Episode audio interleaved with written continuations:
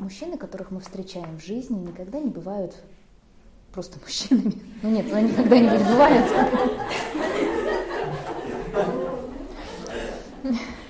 Конечно, бывает просто мужчинами.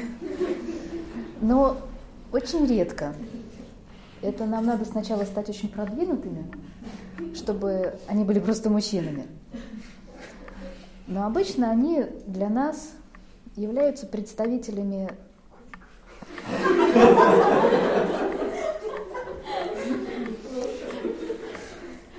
не всегда волшебных котиков.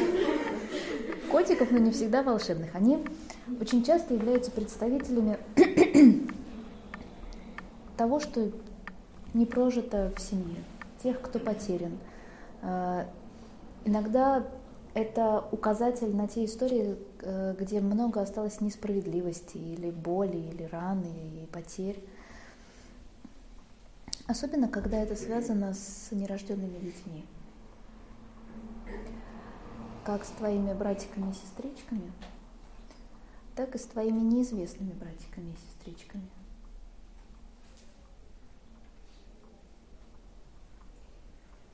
Ну, вот слово неизвестное ключевое, mm-hmm.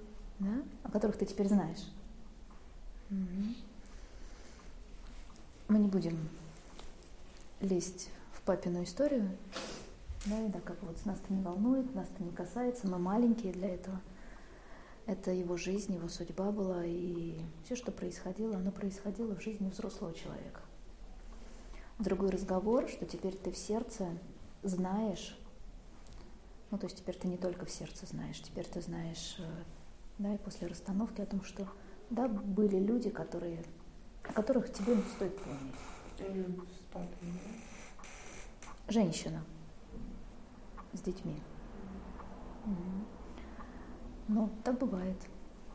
Да? И теперь, когда ты хранишь это в своем сердце, то, то не надо больше